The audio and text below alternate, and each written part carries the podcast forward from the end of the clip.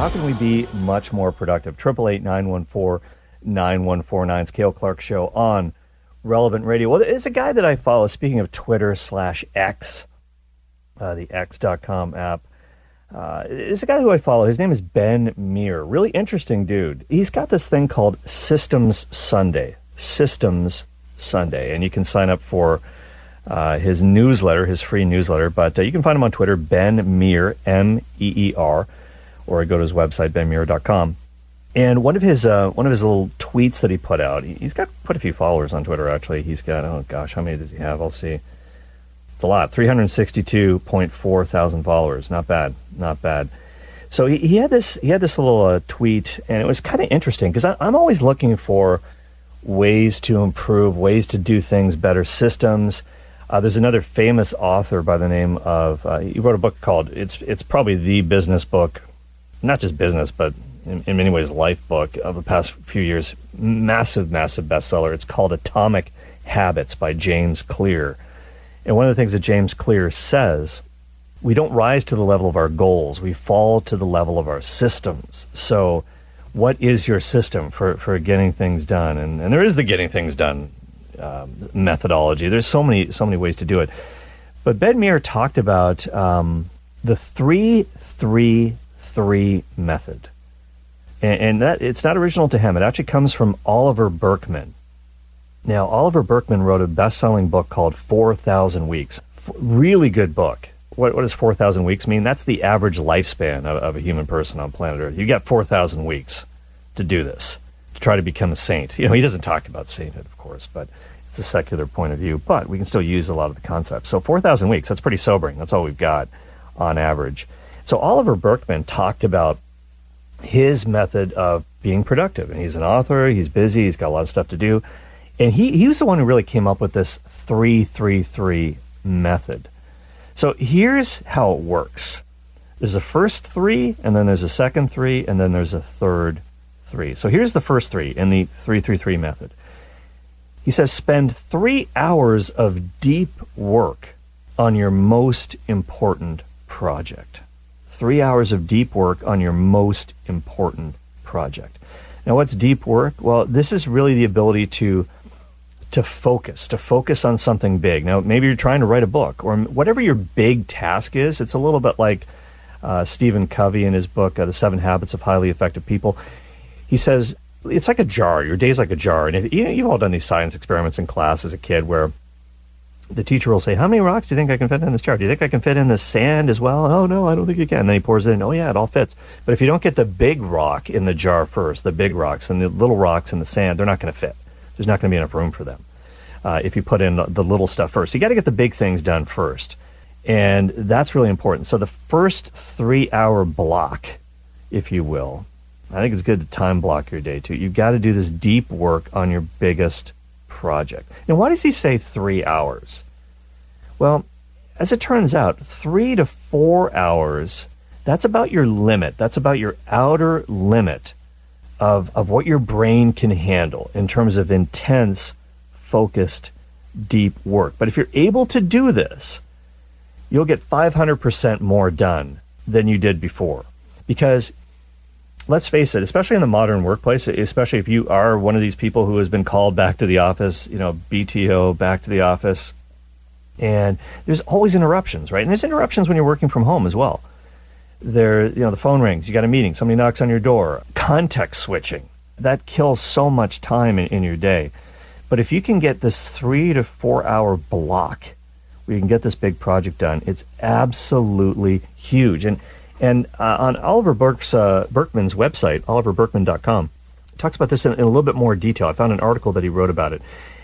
And he said, look, there's not too many hard and fast rules of time management that always apply to everybody, regardless of their situation, regardless of their personality, regardless of what kind of work they're doing. That's why he's big into general principles. But he says, if there is one thing that applies to everybody, it might be this. You almost certainly can't do the kind of work that demands serious mental focus for more than about 3 or 4 hours per day. That's about the max that you can handle. So what some people will do is they'll try to do something big, like for like a 7 or 8 hour stretch. And yeah, you might say, yeah, I can do that. I can do that, Cale. And maybe you have done that certain times in your life. I've done that too. Like you're just kind of on a roll and you're absorbed with the task and you just keep cranking it out. And you don't even realize how much time has flown by because you're so into the flow. You're so into the moment. It's like, wow, 5 hours, 6 hours has gone by. But I would say that's pretty rare. You're not going to be able to do that every single day. It's just not feasible. It's not feasible. So what most people do is really the max is 3 to 4 hours of concentrated work, but they tend to string it out over a whole workday. And this is where, again, Parkinson's law comes into effect, where the amount of time that you allot to the task, that's how long it'll take. If you only give yourself 3 hours to do it, you can get it done in 3 hours. If that's your limit, you have to do it. You can't do it. The alarm's going to go off, and you have to move on to something else, and you'll find a way to get it done in 3 hours. But if you give yourself 8 hours, you'll string it out for 8 hours. It's just the way things go. The work expands to fill the time that you've given it. That's important. But here's what Oliver Burkeman says. This is really intriguing. If you look at great minds throughout history, a lot of them have done this idea of your big work project of the day, your focused work project, is 3 to 4 hours max. Charles Darwin, and I'm not saying, look, this has nothing to do with whether his theory of evolution is legit. I think it's got some problems, but nobody can argue the impact this guy had, for better or for worse. Charles Darwin, when he was working on the theory of evolution, he worked for two 90-minute periods and then one one-hour period. Guess what that adds up to? 4 hours. I mean, I failed. I was sick the day they taught math at school, let's put it that way, but I can figure that out. That's 4 hours. The math genius, Henri Poincaré, he worked for 2 hours in the morning and then 2 in the afternoon. Thomas Jefferson did this as well. Charles Dickens, Virginia Woolf, Ingmar Bergman. So many more followed this path. Okay, people might say, well, hang on here. Oliver Burkeman says the moral of the story here isn't that you should be living some sort of life where as soon as your 4 hours are up, you get up, then spend the rest of the day playing golf or drinking cocktails. He says, if you could do that, go for it, but that sounds like fun. But that's not what he's saying here. We have other things to do in our day. And I'm going to get into that in just a second. But this big project mentality, the big rock that you want to put in the jar, the big issue that you're working on, the big problem you're solving, the big book that you're writing, whatever it might be, that has to be done in this 3 or 4 hour intense period. That's the deal. And Oliver Burkeman says, when you're trying to make progress on a really, really big project, the trap that we often fall into is just to keep going and working longer and longer and longer and longer at the problem. And he said, don't do that. Don't do that. Just protect your 3 to 4 hours because you're going to have chaos throughout the day. You're going to have interruptions. You're going to have emails. You're going to have notifications, Slack, whatever, digital distractions. You can't get rid of these things. You're not going to be able to just live this idyllic life where these things never happen to you. These things are going to happen. But if you have this 3 hour block that you protect with your life, then when the scattered chaos happens, you don't need to worry about it so much because it's going to happen, but you're not that stressed about the interruptions later because you got that block in there. You're never going to be able to feel completely on top and in control of everything. And he talks about another writer, Jonathan Malesic, who wrote a book called The End of Burnout. The End of Burnout. A lot of people are feeling burnt out these days, especially post-pandemic. But this guy, Jonathan Malesic, he wrote this book, The End of Burnout, and he interviewed a bunch of monks for this book and figured out how they worked.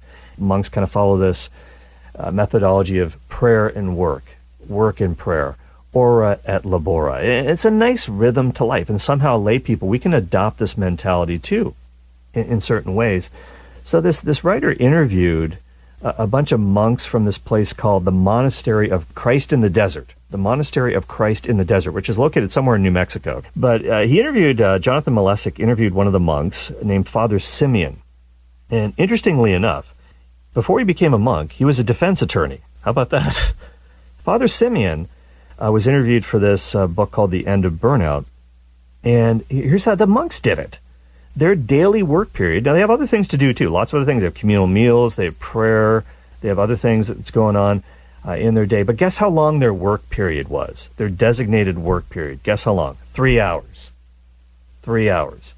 And it ended at this monastery promptly at 12:40 p.m. A bell would ring, and they had to drop it. They had to stop.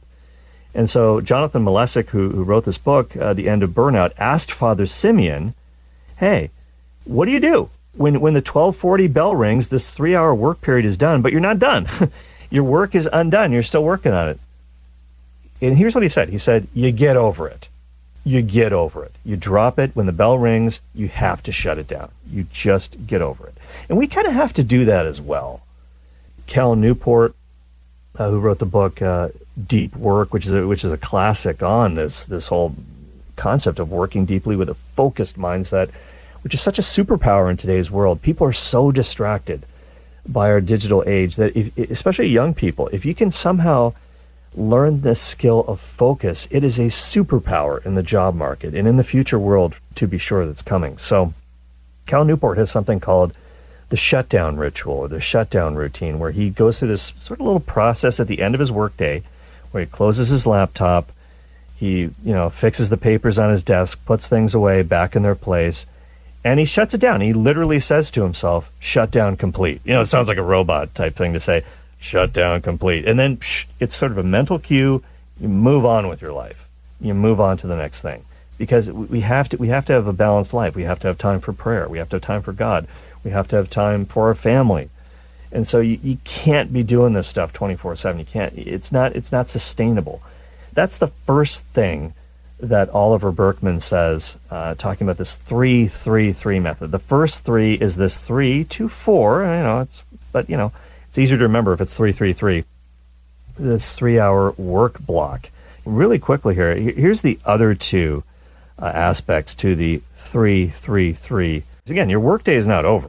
Pretty rare you're going to be able to just hit the golf course after 3 hours. It's not going to happen. But here's the deal. The second three is about executing 3 shorter tasks. It's not the main thing. It's not the biggest rock in your jar, but they are still urgent. As Ben Meer says, these are the urgent to-dos. Now, these are kind of the sticky note items that you might be trying to avoid. But some of them only take a few minutes. If you're a manager, you might have to meet with your team. You might have to delegate some tasks. You might have to give some feedback to somebody. You might have to take some calls. You might have to have a meeting. These are sort of the smaller tasks, the 3 shorter tasks that you can put in the second 3, in the 3-3-3 methodology. What about the third 3? These are maintenance activities, 3 maintenance activities. So what are maintenance activities? Well, according to Ben Meer, these are things that make your life just go better. Just like if you're maintaining your car, if you're sticking to the maintenance schedule of your vehicle, you got to go in for oil changes, you got to go in for this, you got to go in for that, change your wiper blades every once in a while. Exercise. We have to take care of the physical body. Again, this whole concept of the incarnation. It's a sacramental worldview. The body does matter, and you've got to take care of yourself so that you can be there for the people who love you, and also for God, so that you might be able to work more and better in His service and for longer, if possible. So exercising is important. Self-care is important. Yeah, have a shower every once in a while, for sure. Brushing your teeth, whatever, journaling, all these things that you've got to do. I would throw in there, of course, spiritual disciplines like prayer, the rosary, daily mass, if possible, all the spiritual things we've got to do to maintain our interior life. These are the maintenance items. And we have things that, of course, work-wise that would fall into this category as well. So here, at the end of the day, let's sum it up here. The 3-3-3 method, as popularized by Oliver Burkeman, the author of 4,000 Weeks. The first 3 hours on your most important project. The second 3, then you do 3 shorter tasks. These are the sort of urgent things. They're not the important things that will really move the needle in your life or career or job, but they are urgent. They need to get done. You've got to go to that meeting. You've got to file that report, whatever the case may be. So 3 hours on your most important project. Number 2, 3 shorter tasks. The third 3 is maintenance activities. So if you can do that, if you can do 3 hours on your big project, do 3 other tasks that are important, and then 3 maintenance activities, walk the dog, brush your teeth, whatever, pay the bills. Define what those are, maybe the night before, and I think you'll set yourself up for a pretty productive day, and you can feel good about that. You're going to hit your goals. You can't do everything, but I like this because it's simple.